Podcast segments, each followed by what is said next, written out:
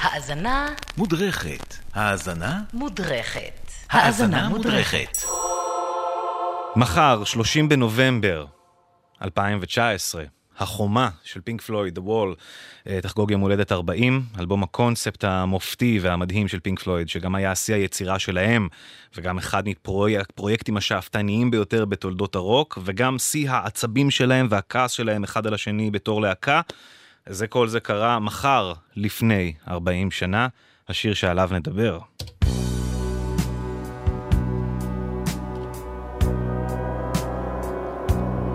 יהיה comfortably numb. עכשיו, לפני שנדבר על השיר עצמו, אי אפשר לדבר על פינק פלויד ועל החומה בלי להתייחס לכל המכלול, לסיפור הזה. החומה היא יצירה אחת, עגולה, שלמה ומלאה.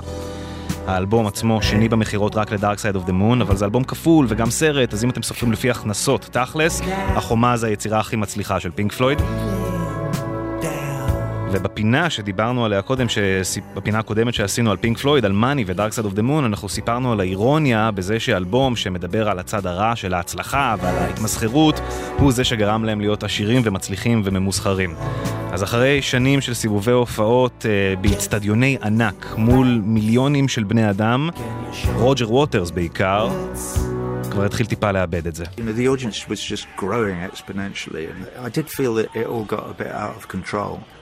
The idea formed in my mind of, of doing a show where we actually physically built a wall across the front of the stage to express my feeling of alienation.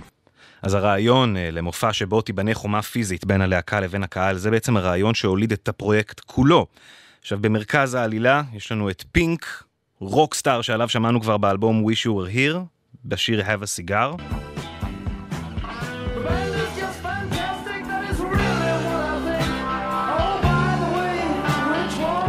זה שיר שמוחה נגד תעשיית המוזיקה כולה, ובשיר ההוא זה כאילו המפיק העשיר שואל את הלהקה בפינק פלויד מי מכם הוא פינק? כאילו מי מנהיג הלהקה? אז שם הדמות הזאת נוצרה, של האיש שכאילו מייצג את ה rockstar בכלל. אז הסיפור של פינק די מקביל לקורות החיים, לקורות החיים של רוג'ר ווטרס, אבא שלו מת במלחמה, הוא התחנך במערכת דורסנית שמוחקת את האינדיבידואל, גדל ונהיה מוזיקאי מצליח, מתחתן עם אישה שהוא מזניח, אז היא בוגדת בו, ואז הוא מפתח שנאה לנשים, שמובילה גם לזהות מינית מבולבלת בהמשך. כל אלה גורמים לפינק, גיבור העלילה, לסגור את עצמו בתוך חומה מטאפורית מפני העולם. כל הכאב והטראומה לא, לא משאירים לו ברירה אלא להתבודד. וזה בדיוק הניכור שרוג'ר ווטרס הרגיש מהקהל שלו.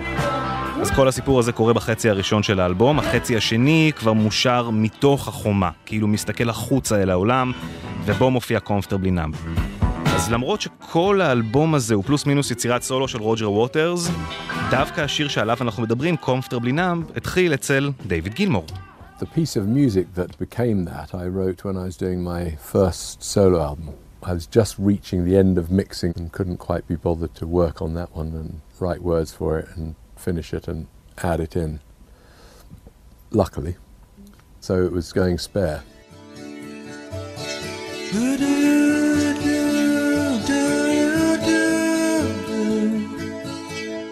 דיוויד גילמור, גיטריסט הלהקה, מספר שאת הקטע שאתם שומעים עכשיו, כרגע, את המנגינה הזאת, הוא כתב בכלל עבור אה, אלבום הסולו הראשון שלו, אבל המנגינה הזאת באה לו ממש בסוף תהליך העבודה, אז הוא לא הספיק לכתוב מילים או לשכלל ולהשתמש בזה עבור עצמו. אז הוא הגיע עם זה אל הלהקה, בזמן העבודה על The Wall, והציע להשתמש במנגינה הזאת. אז רוג'ר אוהב ומנסה לשלב אותו בתוך הנרטיב. עכשיו, כזכור, אנחנו כבר בחצי השני של האלבום, החומה כבר בנויה לגמרי. מבחינת המיקום בסיפור, בואו נשמע גם זה, אגב, השיר, סוף השיר שלפני, Bring the Boys Back Home.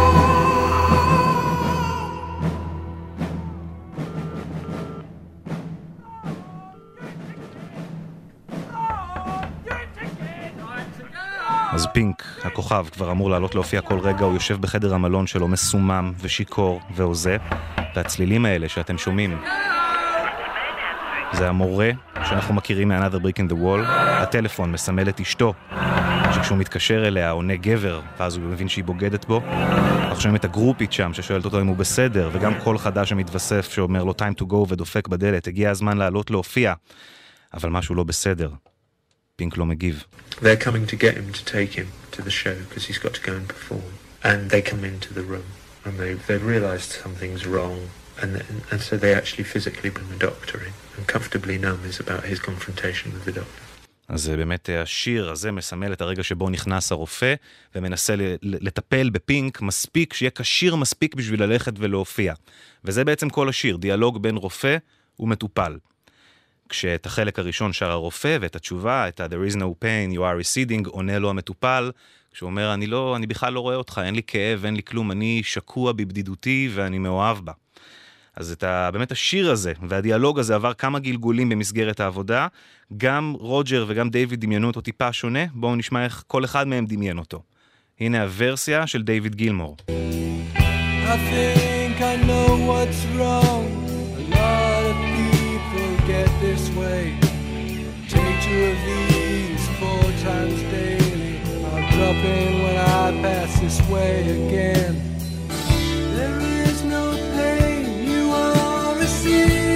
ואז אנחנו כבר uh, מגיעים לקטע שאנחנו מכירים ששרד גם בשיר הסופי. שימו לב זה כזה יותר רוק ממה שיצא בסוף, יותר חולמני כזה. עכשיו בואו תשמעו את הגרסה של רוג'ר.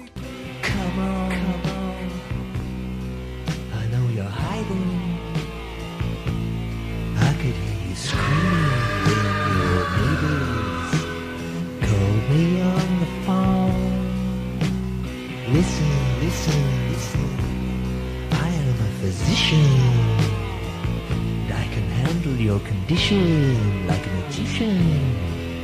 If you show me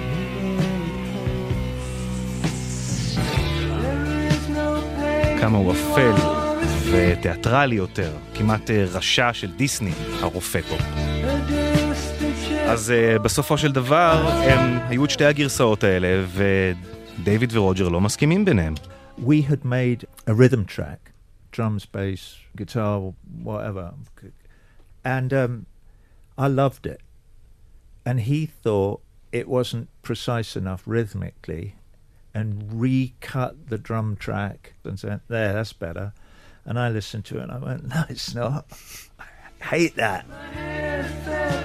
בסופו של דבר, מה שיצא בגרסה הסופית זה את ההתחלה הם לקחו מהגרסה של דיוויד, ואת ההמשך הם לקחו מהגרסה של רוג'ר, ואת הפזמון קצת מכאן וקצת מכאן. אז באמת השיר הזה מהווה איזושהי דוגמה די נדירה לשיתוף פעולה דמוקרטי יחסית בתוך פינק פלויד בתקופה הזאת. את כל The Wall, פרט לשניים שלושה שירים כתב רוג'ר ווטרס בעצמו, ניכס לעצמו, ובשלב הזה הוא מאבד כל טיפה של גרם של חוסר נעימות, והופך את פינק פלויד בעצם להרכב הסולו שלו. הוא מפטר את ריצ'רד רייט, הקלידן שהיה שם מההתחלה מהלהקה, כי הוא אומר לו, אתה חסר ערך, אתה לא תורם כלום. פיטר אותו. באמת אחרי האלבום שאחרי The Wall, שגם הוא שאריות של שירים שלא נכנסו ל-The Wall, The Final Cut, הוא עוזב סופית, פינק פלויד ממשיכים בלעדיו, ווטרס מנסה לדרוש מהם גם לוותר על השם וגם שהשירים יישארו רק שלו, אבל מהר מאוד יורד מהעץ. ושני הצדדים באמת מאז הפיצול לא השיגו הישגים מוזיקליים מרשימים מהעבודה בנפרד. הם, למרות שהם היו בטורים משמעותיים, אבל הם בעיקר כזה חגגו את uh, הצלחות העבר, את דארקסייד, את The Wall וכולי. בדיעבד ואחרי הפרידה גם גילמור מספר ש"דה וול" הוא בתכלס אלבום די בכייני בעיניו, שזו הסתכלות די ילדותית על האנושות ועל העולם, מין כזה להאשים את כל האנשים בעולם בזה שלך קשה בחיים. אבל זה באמת דיברנו, זה רק החלק של האלבום. The Wall ככלל היא יצירה הרבה יותר גדולה, גם סיבוב ההופעות שממנו יצאנו מלכתחילה לדרך הזאת, שנת 80-81, סיבוב ההופעות של החומה היקר ביותר בעולם באותה תקופה. הם בנו חומה אמיתית והורסים אותה על הבמה כל ערב. היו בובות ענק, מרחפות ענקיות, היו מטוסים שהתנגשו בחומה, וידאו ארט, מסכות, פירוטכניקה, מאות אנשי צוות. לכן הסיבוב הזה רץ בסך הכל בארבעה ערים, 30 הופעות, לא יותר. בשנות האלפיים ווטרס לקח את זה גם לטור בכל העולם, אבל הרבה יותר כבר מודרני ומעודכן, ועלויות ההפקה כבר היו הרבה יותר זולות, ולכן זה התאפשר. כמובן לארץ הוא לא הגיע נבלה. בשנת 82 יוצא הסרט, החומה, שהוא בעצם ההצגה הוויזואלית של כל הדבר הזה, עשיר וגרנדיוזי, כל המסרים וכל העלילה מהאלבום מובאים בסרט הזה. טוב, אז אנחנו עכשיו נשמע את השיר Comfortably Numb, מתוך הביצוע של סיבוב ההופעות המקורי, שנת 80 בארלס קורט בלונדון. ואני רוצה שתקשיבו לסולואים כאן, לשני הסולואים של דיוויד גילמור בשיר הזה, יש לו סולו באמצע וסולו בסוף. כשהסולו באמצע, עכשיו שאנחנו יודעים שזה בעצם דיאלוג בין החולה לבין הרופא, בין הכוכב רוק לבין הרופא שמנסה להתעלל בו, אז תראו איך הסולו הראשון, שהוא חלק מהתשובה, הוא מלא בנחמה ובאור וברוח ו... ו uplifting ומרומם, לעומת הסולו השני, אחרי שהוא כבר מקבל את התרופות ונגרר בניגוד לרצונו אל הבמה, כמה הוא קודר ואפל וכואב. Comfortably numb, מתוך The Wall. Hello, hello, hello. Is there anybody in there? Just not if you can hear me. Is there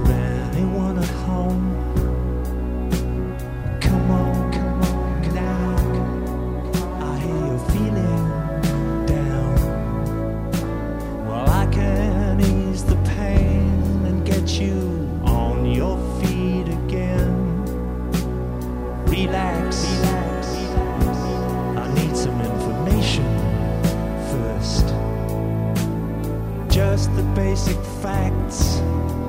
Now, can you show me where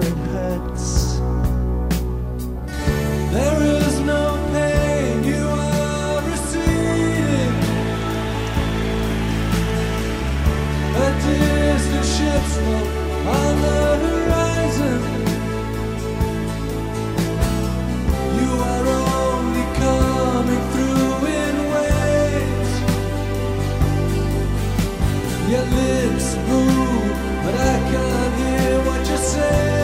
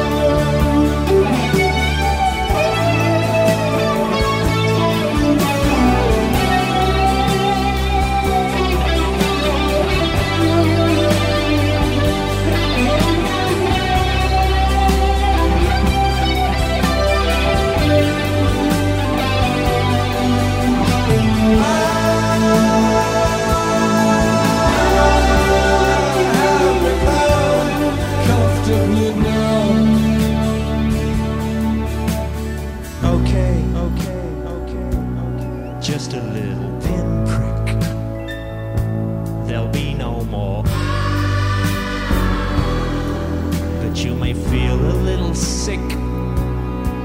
Now can you stand up, stand up, stand up? I do believe it's working. Good. That'll keep you going through the show. Come on, it's time to go. There is no